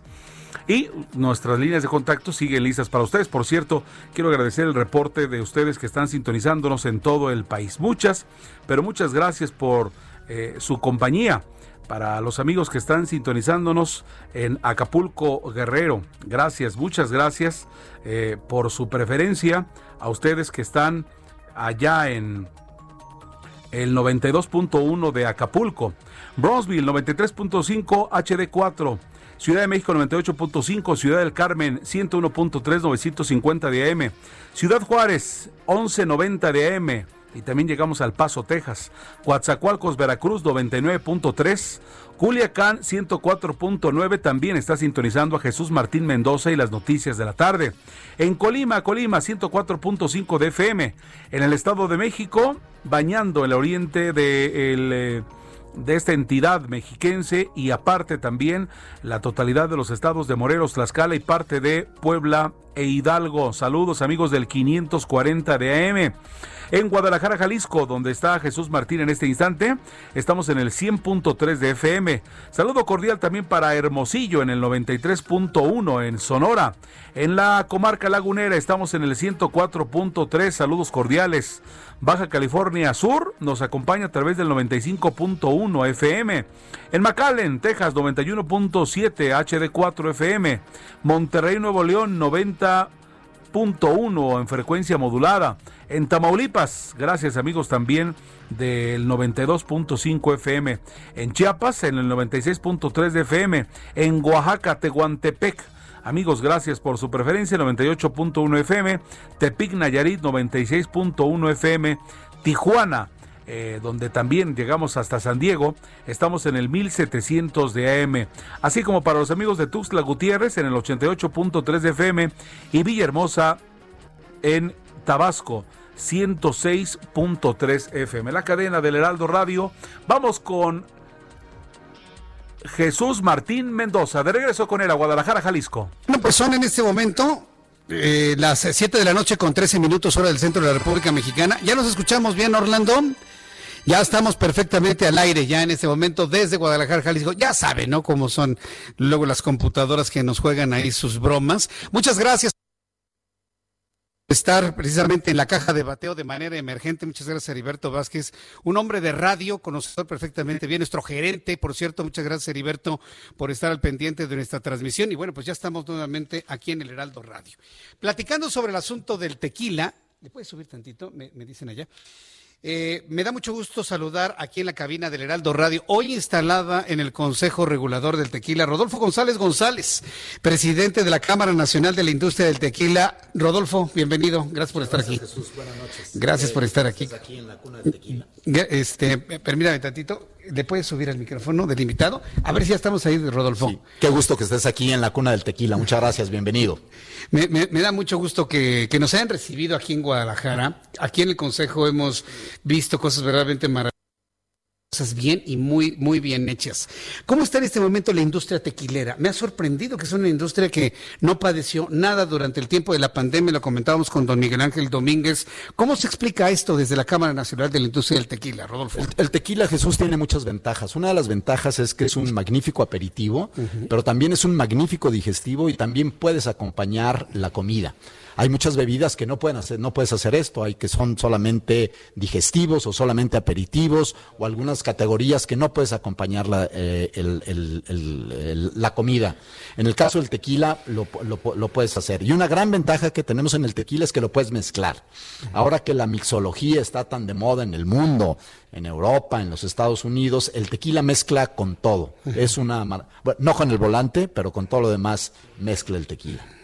Ahora, eh, el Consejo, junto con la Cámara Nacional de la Industria del Tequila, han hecho, pues, hacen una dualidad muy fuerte para defender la denominación de origen, para defender la calidad del producto y defenderla en México y en otras partes del mundo. Aquí yo quiero preguntar, ¿cómo, ¿cómo ha estado usted este caso de Heineken? y del nombre que le pusieron a su bebida que supuestamente tenía tequila pero no es tequila. ¿Cómo lo descubren? ¿Cómo se está defendiendo el nombre tequila? ¿Qué es lo que hay sobre este caso? Déjame decirte, Martín, que estamos trabajando eh, muy de cerca con la Secretaría de Economía, con la Dirección General de Normas, con el Instituto Mexicano de la Propiedad Industrial, con toda la Secretaría de Economía para la protección de la primera denominación de origen. El caso de una compañía que está eh, utilizando el, la, la, palabra tequila en una, en una cerveza sin cumplir con la regulación mexicana, pues hemos estado eh, eh, junto con la Secretaría de Economía eh, batallando con esto. Ahora, eh, ¿es un asunto que realmente preocupe o, o cómo, cómo va el asunto en cuanto a la defensa del tequila? ¿Esta empresa tendrá que pagar alguna regalía por la utilización del nombre? ¿Tendrá que comprar tequila para incluirlo en su bebida? ¿Qué, qué es lo que tiene que hacer? No, lo único que pedimos es que si se utiliza la palabra tequila, se cumpla con la normativa. Y si no, que no se utilice la palabra tequila. Mm. Tan sencillo como eso, Jesús. No es nada, no estamos pidiendo daños, perjuicios, nada Lo único que pedimos es que se cumpla con la normatividad, como todas las compañías que manejan tequilas en todo el mundo cumplen con esa norma. Pero, ¿cómo integrar tequila a una cerveza? Automáticamente deja de ser tequila y se convierte en otro tipo de bebida, ¿no? O deja de ser cerveza, porque la regulación para la cerveza eh, parece ser que no, no permite la, el encabezamiento con otro tipo de alcoholes. O sea, estamos ante un caso de marketing nada más, donde se utiliza una palabra para vender un producto que ni siquiera tiene tequila, ¿no? Sí, nosotros lo que pedimos es que se cumpla con la normativa, que es lo que ha llevado a que el tequila sea un producto tan exitoso en todo el mundo. Eh, ¿Han conocido otros casos de, vamos a llamarlo así, de abuso en el a lo largo de la historia, Rodolfo? Afortunadamente, en la actualidad tenemos la suficiente protección a nivel internacional para eh, que se defienda la denominación de origen tequila. Hace muchos años eh, eh, se, se malutilizaba la palabra tequila, pero con los acuerdos internacionales que hemos llegado, todo esto. había productores en, Europa, en España, que hacían en el sur, que, hacían tequila y lo hacían a base de alcoholes de remolacha con saborizante, ido eh, evitando. Yo te puedo decir que en la actualidad, si tú ves una botella en cualquier parte del mundo, lo que no podemos avalar es productos que no contengan la certificación. Y la certificación va en el sentido de que tiene que ser un producto derivado del agave específico para hacer tequila, que es el tequila en azul Weber, ¿no? Sí, la única variedad de agave que tenemos permitido para hacer eh, elaborar el tequila es el agave Weber variedad azul tequilana. Entonces, eh, hay, hay que ver entonces el certificado que diga CRT. Tiene que decir el CRT y, el número de NOM, de norma puesto el hecho en México y la palabra tequila. Es muy importante, Jesús, que si compramos una botella veamos la palabra tequila, veamos la contraseña NOM y, la, y el CRT y el número. Es muy importante que lo tenga. Y si contiene eso, es que contiene tequila. Si dice tequila y no tiene un número de NOM y no tiene el número del CRT, no es tequila. Sí, y, y, digo, tiene que estar fabricado en México porque yo recuerdo que hace algunos años se hablaba de una cosa que se producía en Sudamérica que le llamaban tequilón ¿Qué ha pasado con esa, con esa bebida que no es tequila, obviamente? Sí, afortunadamente todos los símiles que hemos tenido de tequila los hemos ido er, erradicando eh, de, de, los mercados internacionales. Hay muchos países, eh, en los Estados Unidos tenemos, estamos protegidos por el sistema eh, de, de, libre, el Tratado de Libre Comercio que tenemos con los norteamericanos y también porque ellos reconocen al tequila como Certification Mark, que es la forma en que los americanos de origen. Ellos no protegen las denominaciones de origen en, eh, per se, sino las protegen con su certification mark. ¿Cómo trata este nuevo acuerdo comercial con los Estados Unidos? Y ahora, la luz de un nuevo gobierno en los Estados Unidos, las exportaciones de tequila en los Estados Unidos. Sé que es el primer mercado consumidor de tequila mexicano. ¿Cómo, cómo va a suceder ahora hacia el futuro, a la siguiente administración? Nosotros tenemos confianza en que seguiremos creciendo en ese mercado. Es el mercado más importante que tenemos, Norteamérica, encabezado por los Estados Unidos, seguido de Europa, encabezado por, eh, por, por Alemania. Pero sí, Estados Unidos más importante, tenemos toda la protección para la denominación de origen tequila en ese mercado y te puedo asegurar, Jesús, que todos los tequilas que se venden en los Estados Unidos son productos auténticos. Canadá. Eh, eh, por supuesto, la eh, cantidad de habitantes que tienen los Estados Unidos comparado con Canadá hacen que el mercado sea mucho más importante en, en los Estados Unidos. Déjame decirte que hay mucha el tequila es en los estados del sur o en los estados con muchos mexicanos y no, es el consumo nacional, es la bebida tequila en el norte, en el centro, en el este y en el oeste de los Estados Unidos. Sí, uno pensaría que son precisamente los latinos los que consumen tequila en los Estados Unidos, pero es el sajón es el, principal, sí, y las mujeres, las mujeres. Las mujeres eh, muy importantes de tequila en los Estados Unidos. Es mucho más amable que una mujer llegue a un bar, a un restaurante y pida un margarita. ¿no?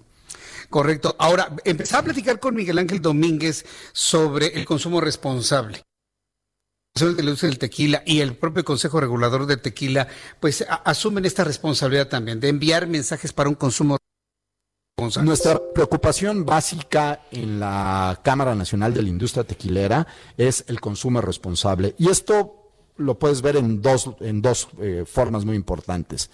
No a menores de edad, no a mujeres embarazadas. El tequila combina todo menos con el volante. Y es lo que nosotros trabajamos en la responsabilidad social. Y el consejo que tenemos a todos los consumidores es que compren no hay producto que se pueda garantizar en el mercado informal. Es decir, la, recomendación, hablando también de consumo responsable, es consumir en lugares establecidos. En lugares establecidos, centros comerciales, tiendas departamentales, tiendas especializadas, eh, tiendas de conveniencia, eh, clubes de precio. En todos esos lugares se, vende eh, tequila regulado. Invitamos a nuestros consumidores a no comprar bebidas en los mercados informales. Ni en los mercados sobre ruedas, ni en los tianguis, ni en la calle. Vienen las fiestas de fin de año y la gente vende bebidas en las, en las calles. Eso para nada, ningún tipo de bebida. Para nada, ninguna categoría, ningún destilado, ningún vino, eh, lo deberíamos de comprar en el mercado informal. Correcto. Bueno, pues Rodolfo González, creo que han hecho un trabajo extraordinario en, en esta dualidad de Cámara y Consejo.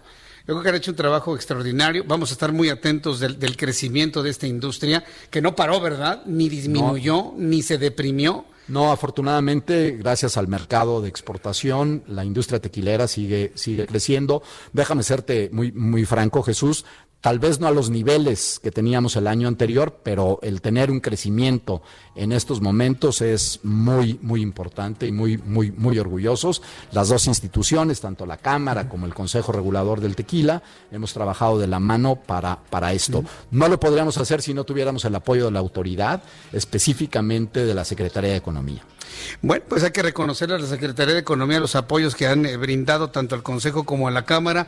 Rodolfo González González, presidente de la Cámara Nacional de la Industria Tequilera, muchas gracias por estar aquí con nosotros. Gracias por la invitación, por la calidez, por eh, el ser extraordinarios. Eh, estamos muy cómodos, muy alegres de, estar aquí con ustedes. Muchas, Muchas gracias. Jesús, y los invitamos a ti y a todos tus radioescuchas que vengan y nos visiten aquí en la zona del tequila. Ya platicaremos sobre el asunto turístico en materia de tequila. Voy a, ir a los anuncios y regreso con más noticias. Tengo los estados financieras, entrevistas, mensajes y regreso. Amigos del Heraldo Radio, durante esta pandemia miles de pequeños negocios se han visto afectados económicamente, como las tienditas de la esquina, las cuales seis de cada diez que vemos en las calles de la ciudad son atendidas por mujeres. Pero más allá de encargarse de estos pequeños negocios, también atienden en la mayoría de de los casos a sus hijos y demás familiares en casa, además de que realizan labores domésticas, las cuales se han incrementado desde el inicio de la pandemia.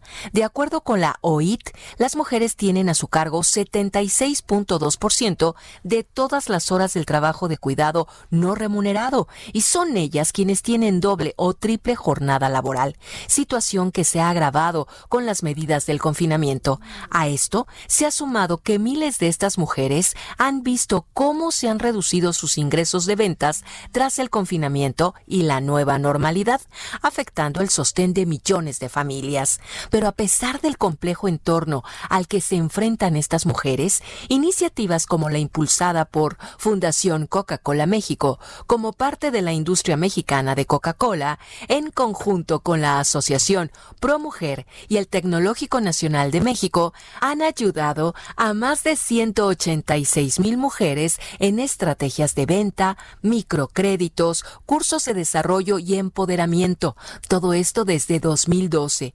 Durante este año, Fundación Coca-Cola se ha aliado con Pro Mujer para continuar apoyando a mujeres microempresarias, otorgando ayuda económica a mil personas y acompañamiento empresarial a través de medios digitales a mil mujeres. Con estas acciones se ha brindado y se sigue brindando dando herramientas a las tenderas mexicanas para hacer cada día más exitosos los negocios, más productivos, lo cual en el contexto actual de pandemia cobra mayor importancia. Además, cabe recordar que el 90% del beneficio que se obtiene en tienditas administradas por mujeres se devuelve a sus familias, es decir, apoyar a mujeres en tienditas es también apoyar directamente al desarrollo de la familia mexicana. Gracias, continuamos. Escuchas a Jesús Martín Mendoza con las noticias de la tarde por Heraldo Radio, una estación de Heraldo Media Group. Heraldo Radio.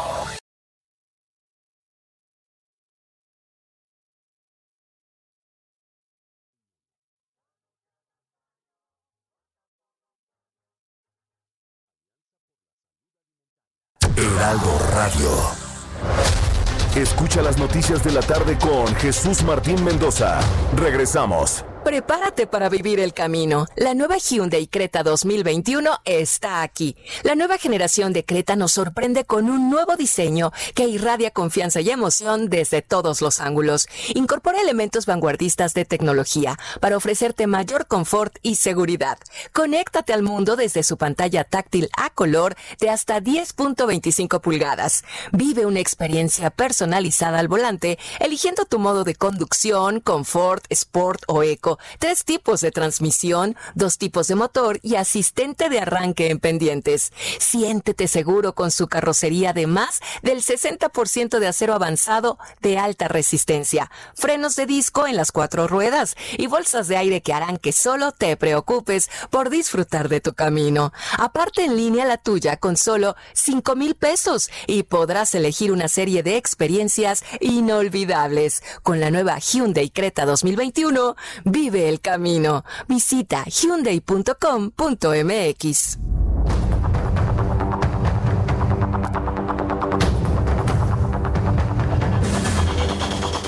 Ya son en ese momento las 7 de la noche con 33 minutos. Escucha usted el Heraldo Radio, hoy en transmisión especial desde el Consejo Regulador de Tequila en Guadalajara, Jalisco, en donde estamos también acompañados de nuestros amigos del Heraldo Radio Guadalajara, 100.3 de frecuencia modulada. Ya tengo los datos de COVID, súbale el volumen a su radio. Y, los quiero comentar a propósito de lo que hoy anunció el Instituto Mexicano del Seguro Social a través de su director Zoé Robledo, en el sentido de brindar un apoyo económico a las familias que han perdido familiares. Hay familias que se les han muerto uno, dos, tres, varios familiares y que evidentemente no tenían contemplado una previsión, una previsión funeraria, no la tenían y se han metido en problemas verdaderamente graves para la inhumación o en su caso incineración de sus familiares. El apoyo económico, como le decía hace unos instantes, va dirigido a los familiares de personas fallecidas por la enfermedad COVID-19 por un monto de 11.460 pesos. Y esta medida es universal, por lo que llegará a todas las personas que lo soliciten y se encuentren en, esta situación. Esto sin importar la condición social o económica, ni si tienen o no seguridad social, puntualizó. Zoé Robledo. Vamos a ver cómo funciona, ¿eh? porque esto de que se lo puedan otorgar a cualquier persona que lo pida, pues mira, hasta en la muerte, lamentablemente hay quienes abusan. Hasta en la muerte quienes abusan. Y sí lo tengo que decir porque pues finalmente conozco a mi gente, ¿no? Como dice el dicho, conozco a mi gente y sé que hasta en la muerte no faltará el que abuse de este tipo de apoyos. Vuelvo a comentar el asunto de los apoyos por fallecimiento porque se están incrementando los fallecimientos y los contagios. Hoy México, mucha atención con lo que le voy a informar, está marcando un nuevo récord en cuanto a número de contagios.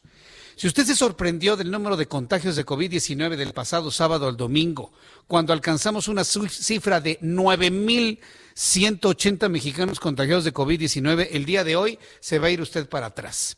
Según los datos que está dando a conocer la Secretaría de Salud, hoy se informa lo siguiente. En las últimas 24 horas se han contagiado de COVID-19 o han sido registrados 10.794 contagios de COVID-19. A ver, lo voy a volver a decir y súbale el volumen a su radio. La Secretaría de Salud y con todos los subregistros que los especialistas más críticos al sistema de salud mexicano han señalado en los medios de comunicación, hoy la Secretaría de Salud informa que en las últimas 24 horas se han sumado al registro de contagios de COVID-19 10.794 mexicanos, estableciendo el día de hoy, 24 de noviembre, un nuevo récord en toda la pandemia. Fíjese, cuando más contagiados hay, es cuando más la gente sale a la calle. ¿Puede usted creerlo? Eso solamente sucede en un país como México. 10.794 nuevos contagios en 24 horas, informa la Secretaría de Salud, para dar un total al día de hoy de un millón 60.152 mexicanos con COVID-19 al día de hoy, que les ha dado a lo largo de todos estos meses COVID-19 al día de hoy. Número de fallecidos. La Secretaría de Salud informa que se han sumado a la lista de muertos 813 mexicanos más. 813 mexicanos más, para un total de 102.739.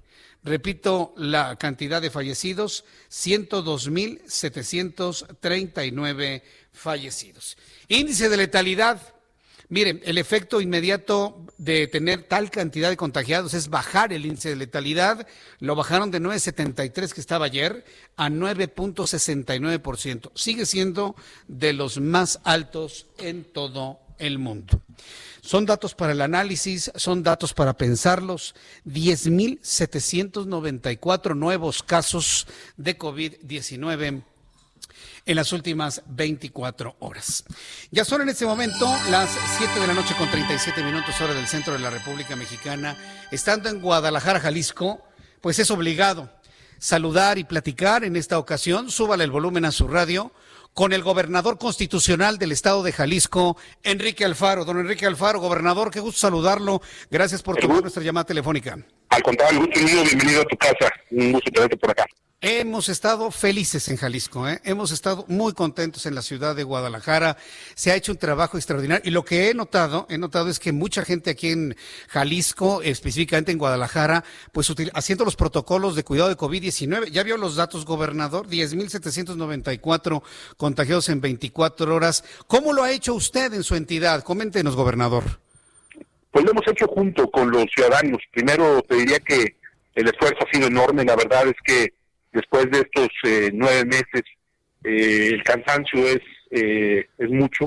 la gente ha hecho su parte, el gobierno creo que ha hecho la suya.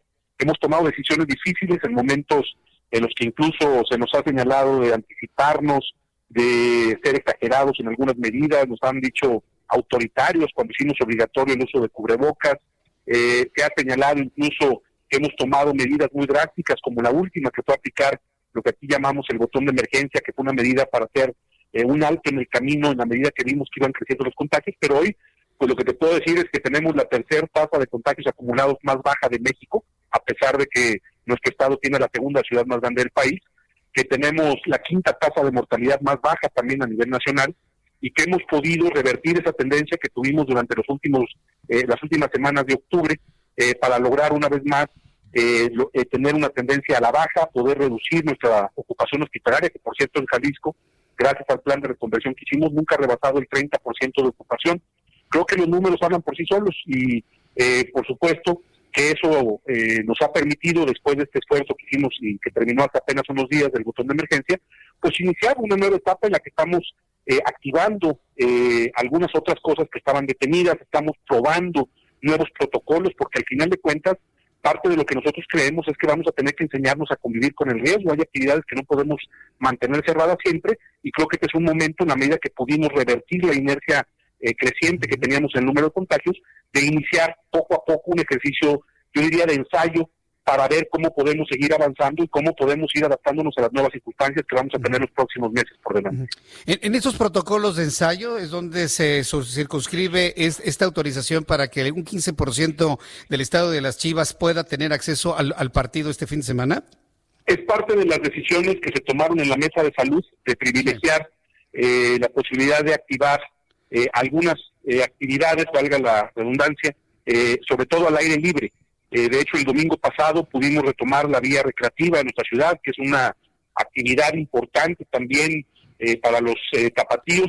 lo estamos haciendo con evidencia de que en actividades de este tipo, en espacios no cerrados, el riesgo disminuye, es el caso de los estadios, y a diferencia de lo que se hizo en algunas otras ciudades, en algunos otros estados del país, se autorizaron, eh, se autorizó la apertura de los estadios al 50%, aquí decidimos hacer un esquema piloto, es decir, lo que estamos autorizando es un partido de fútbol para ver cómo operan los protocolos y darnos cuenta de si verdaderamente podemos seguir operando ya eventos de esta naturaleza. Hay que recordar, porque lo que nos imaginamos primero es que el eh, fútbol pues no es una actividad esencial, podríamos decir, bueno, pues, qué necesidad de darle para adelante este tipo de cosas.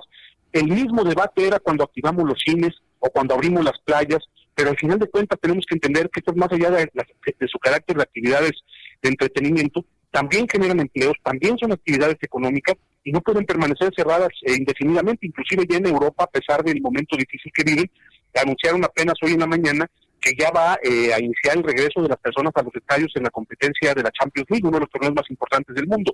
Lo que queremos, sobre todo, es entender cómo funciona el protocolo que se diseñó para que la gente poco a poco pueda regresar a los estadios. Y esa misma discusión que se dio sobre si era conveniente o no hacer eh, o tomar este tipo de medidas, fue la misma que se dio, insisto, cuando se abrieron las playas, por ejemplo, en Puerto Vallarta decían que iba a haber un caos, pero si se aplican los protocolos correctamente, si la gente respeta las reglas, podemos seguir avanzando. Eso es lo que queremos probar y sí, en efecto, pues ha generado eh, polémica como cada una de las decisiones que hemos tomado, pero creemos que la evidencia muestra que cuando se hacen las cosas correctamente se puede seguir avanzando en la reactivación económica. Es que está complicadísimo, gobernador, el poder equilibrar este asunto que tiene que ver con la salud pública y, la necesidad económica de muchas familias. Por ejemplo, en la capital de la República tienen el problema ahorita con la Basílica de Guadalupe de mantenerla cerrada, pero todo el comercio alrededor de la peregrinación guadalupana de los próximos días está pasando aceite, como se dice popularmente, ¿no?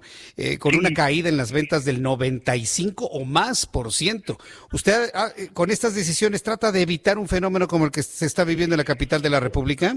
Eh, bueno, yo lo que creo es, tienes toda la razón, el, lograr este equilibrio entre el cuidado de la salud pública eh, y el no desfondar la economía es de lo más complejo con lo que hemos tenido que lidiar en la pandemia.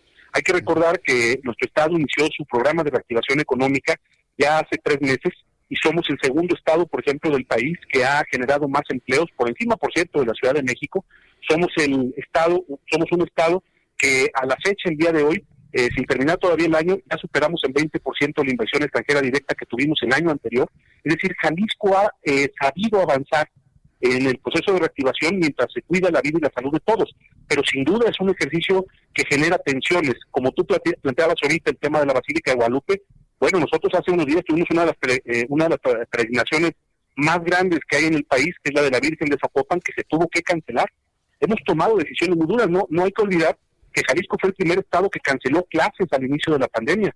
Fuimos el primer estado que suspendió eh, actividades públicas y grandes eventos. Recordemos simplemente que el día que se celebraba en la Ciudad de México al inicio de la pandemia el concierto Vive Latino, nosotros ese día justamente estábamos cancelando un partido de la Chivas, fíjate las coincidencias.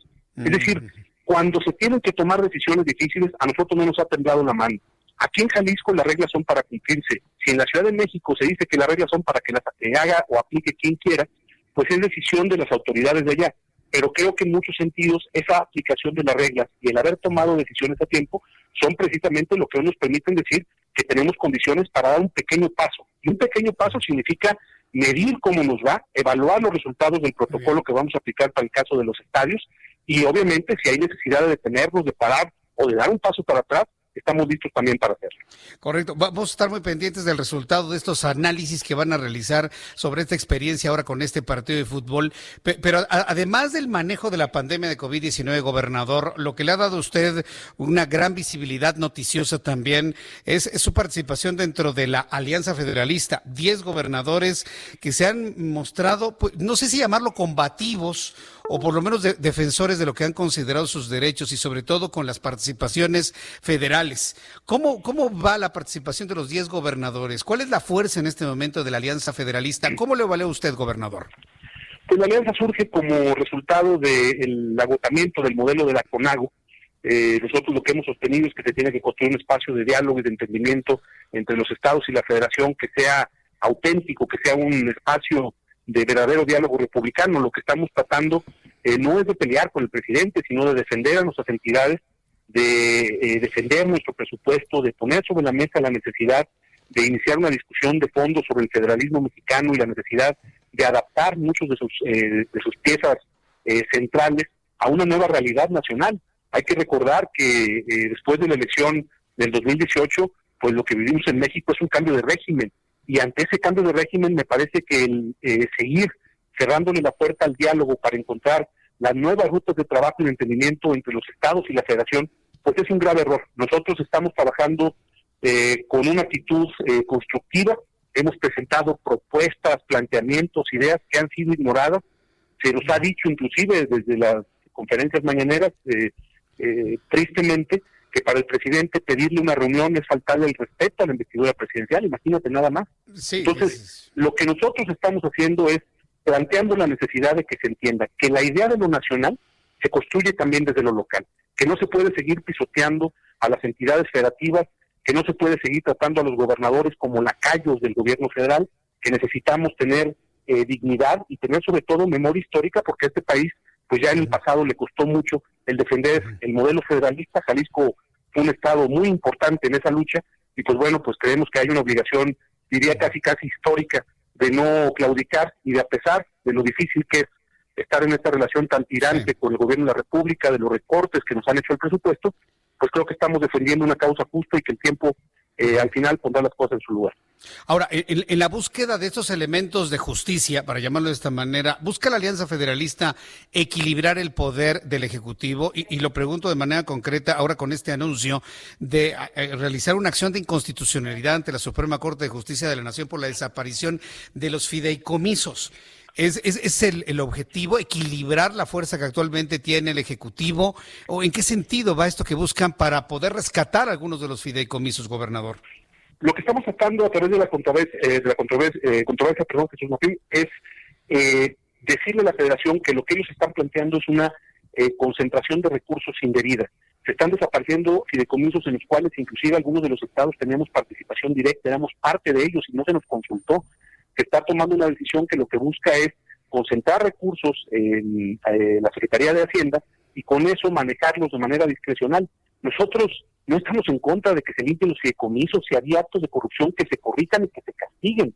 Lo que estamos diciendo es que esos fideicomisos tenían propósitos, tenían fines específicos que hoy no sabemos cómo se van a garantizar.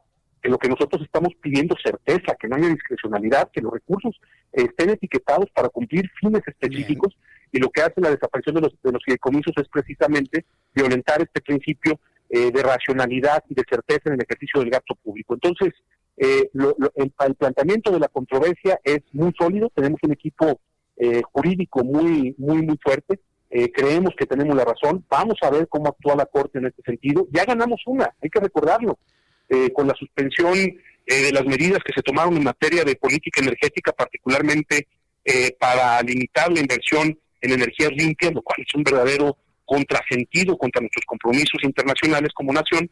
Eh, dimos la batalla, logramos la suspensión con esa medida y yo confío en que esta controversia está sólida, está bien planteada y que puede evidentemente revertir esta decisión centralista de desaparecer los fideicomisos y de concentrar los recursos para manejarlos como el gobierno federal, como el presidente se le antoje.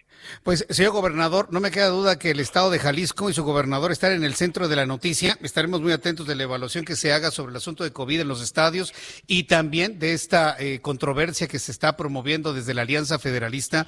Yo quiero agradecerle mucho que me haya tomado la llamada telefónica, agradecerle la hospitalidad, la calidez que hay en el estado de Jalisco para recibir a nuestro programa de noticias. Eh, yo estoy seguro que va a haber muchas oportunidades de seguirlos visitando aquí en Jalisco y llevar este programa de noticias para comunicarnos con el auditorio de todo el país. Gobernador, muchas gracias por este tiempo. Al contrario, será siempre un honor y, eh, recibirte y, agradezco muchísimo la oportunidad de estar en tu programa. Te mando un abrazo y, gracias por la visita a Jalisco, Jesús Un abrazo. Fuerte abrazo, gobernador, que le vaya muy bien. Hasta la próxima. Gracias. Es el gobernador constitucional del estado de Jalisco, Enrique Alfaro. Ya estamos entrando en la recta final de nuestro programa de noticias. No puedo dejar de saludar a través de la línea telefónica a don Ismael del Toro Castro presidente municipal de la ciudad de Guadalajara. Don Ismael, qué gusto saludarlo, bienvenido y gracias por tomar esta llamada telefónica aquí en la ciudad de Guadalajara hombre, muchas gracias a ti, Jesús, y a todo el equipo, y, gracias, es un honor recibirlos y que estén transmitiendo acá desde Guadalajara. ¿Cómo ha crecido la ciudad de Guadalajara en todos los sentidos? Ciudad, industria, también en algunos, algunos problemas platicábamos sobre el asunto de la contaminación, pero estamos viendo también cómo de alguna manera se ha empezado a reactivar la ciudad. ¿Cómo lo han hecho manteniendo las sanas distancias en materia de COVID? Ismael del Toro. Bueno, mira, como lo platicaba ahorita el gobernador, con mucha coordinación, eh, con la toma de decisiones sustentadas en el equipo técnico, en los expertos en materia de salud y siempre con la preocupación de tener un equilibrio entre el cuidado de la salud de los tapatíos y el cuidado o, la capacidad de apertura de nuestra economía. Sabemos que eh, son los dos temas que debemos de mantener en un ejercicio paralelo que el cuidado nos permita seguir teniendo la apertura económica y la verdad es que sí, eh, todo esto sustentado en una gran solidaridad de la sociedad tapatía, de los empresarios, para poder generar condiciones de contención en la pérdida de empleo y de recuperación en el empleo. Los últimos tres meses llevamos ya en la ciudad de Guadalajara la punta de lanza en empleos generados, registrados ante el IMSS. Eso es gracias a, ese ejercicio de, de, responsabilidad del empresariado y a la confianza que se tiene en la ciudad, la autoridad, la sociedad y todo lo que estamos generando para poder pues, tener un panorama claro de salida de los impactos negativos que genera esta pandemia. Ahora, en, materia de seguridad, durante este tiempo de, de, pandemia, hemos sabido en todo el país que lamentablemente los índices no han disminuido. En el caso particular de Guadalajara, ¿cómo ha contenido usted este fenómeno, alcalde Ismael del Toro? A mí no me gusta nunca hablar que, la seguridad puede eh, reflejar si va bajando o no con los simples números, que son muy fríos, eh, pero sí el reporte que hace el, Sistema Nacional de Seguridad, pues tiene una tendencia a la baja en la incidencia delictiva en todos los delitos, pero obviamente todo, existe una percepción y una sensación de inseguridad y esa es la que estamos trabajando. ¿Cómo lo combatimos? Guadalajara es la única ciudad del país que tiene una política pública de seguridad ciudadana. Eh, nos alejamos un poco de la lógica de nada más confrontar la inseguridad a través de, de la reacción policíaca y tenemos un modelo de atención para resolver desde la raíz la problemática, recuperación del espacio público como un eje central volver a generar eh, los espacios de comunidad entre los vecinos y por supuesto una atención institucional que permita que los ciudadanos recuperen el espacio público como lugar de encuentro seguro, de paz, de forma de arrebatar la delincuencia. Así es que un gran esfuerzo, mucha coordinación también en este tema con, con, los otros municipios metropolitanos y con el Estado, y dando los resultados, aunque pues no se puede festejar porque la sensación y la percepción de, de inseguridad se mantiene latente en los tapatíos y es que hay que seguir trabajando en eso. Pues don Ismael del Toro Castro, yo agradezco mucho estos minutos de comunicación con el auditorio del Heraldo Radio. Hoy estamos en visita en la ciudad de Guadalajara. Quiero agradecerle toda la calidez y la hospitalidad que han brindado este equipo de noticias del Heraldo Radio. Eh, estoy seguro que no va a ser la última vez y cuando estemos de vuelta acá en Guadalajara, le llamo por teléfono para seguir platicando sobre la zona metropolitana de Guadalajara. Muchas gracias, don Ismael del Toro. Con mucho gusto, Jesús, y a todo el equipo del Heraldo, bienvenidos nuevamente y es un gusto tenerlos acá en Guadalajara. Gracias, gracias por su tiempo y la calidez. Muchas gracias, don Ismael. Hasta pronto, que le vaya muy bien. Buenas noches. Buenas noches, Ismael del Toro Castro, presidente municipal de la ciudad de Guadalajara. De esta manera hemos llegado al final de nuestro programa de noticias, hoy desde Guadalajara, Jalisco, a través del 100.3 de frecuencia modulada, pero además desde las instalaciones del Consejo Regulador del Tequila. Hemos conocido mucho, hemos aprendido mucho, pero además hemos sido testigos de una historia de éxito en Guadalajara que derrama a toda la República Mexicana. Felicidades al Consejo eh, Regulador del Tequila, la Cámara Nacional de la Industria Tequilera. Muchas gracias a mis amigos y compañeros del Heraldo Radio Guadalajara, del 100.3 de FM. Nos escuchamos mañana a las 2 por el 10 en el Heraldo Televisión y en el Heraldo Radio en todo el país. Soy Jesús Martín Mendoza. Gracias. Hasta mañana. Esto fue las noticias de la tarde con Jesús Martín Mendoza. Heraldo Radio. La HCL se comparte, se ve y ahora también se escucha. Ever catch yourself eating the same flavorless dinner three days in a row? Dreaming of something better? Well, HelloFresh is your guilt-free dream come true, baby. It's me, Kiki Palmer. Let's wake up those taste buds with hot, juicy pecan-crusted chicken or garlic butter shrimp scampi. Mm. Hello Fresh. Stop dreaming of all the delicious possibilities and dig in at HelloFresh.com. Let's get this dinner party started.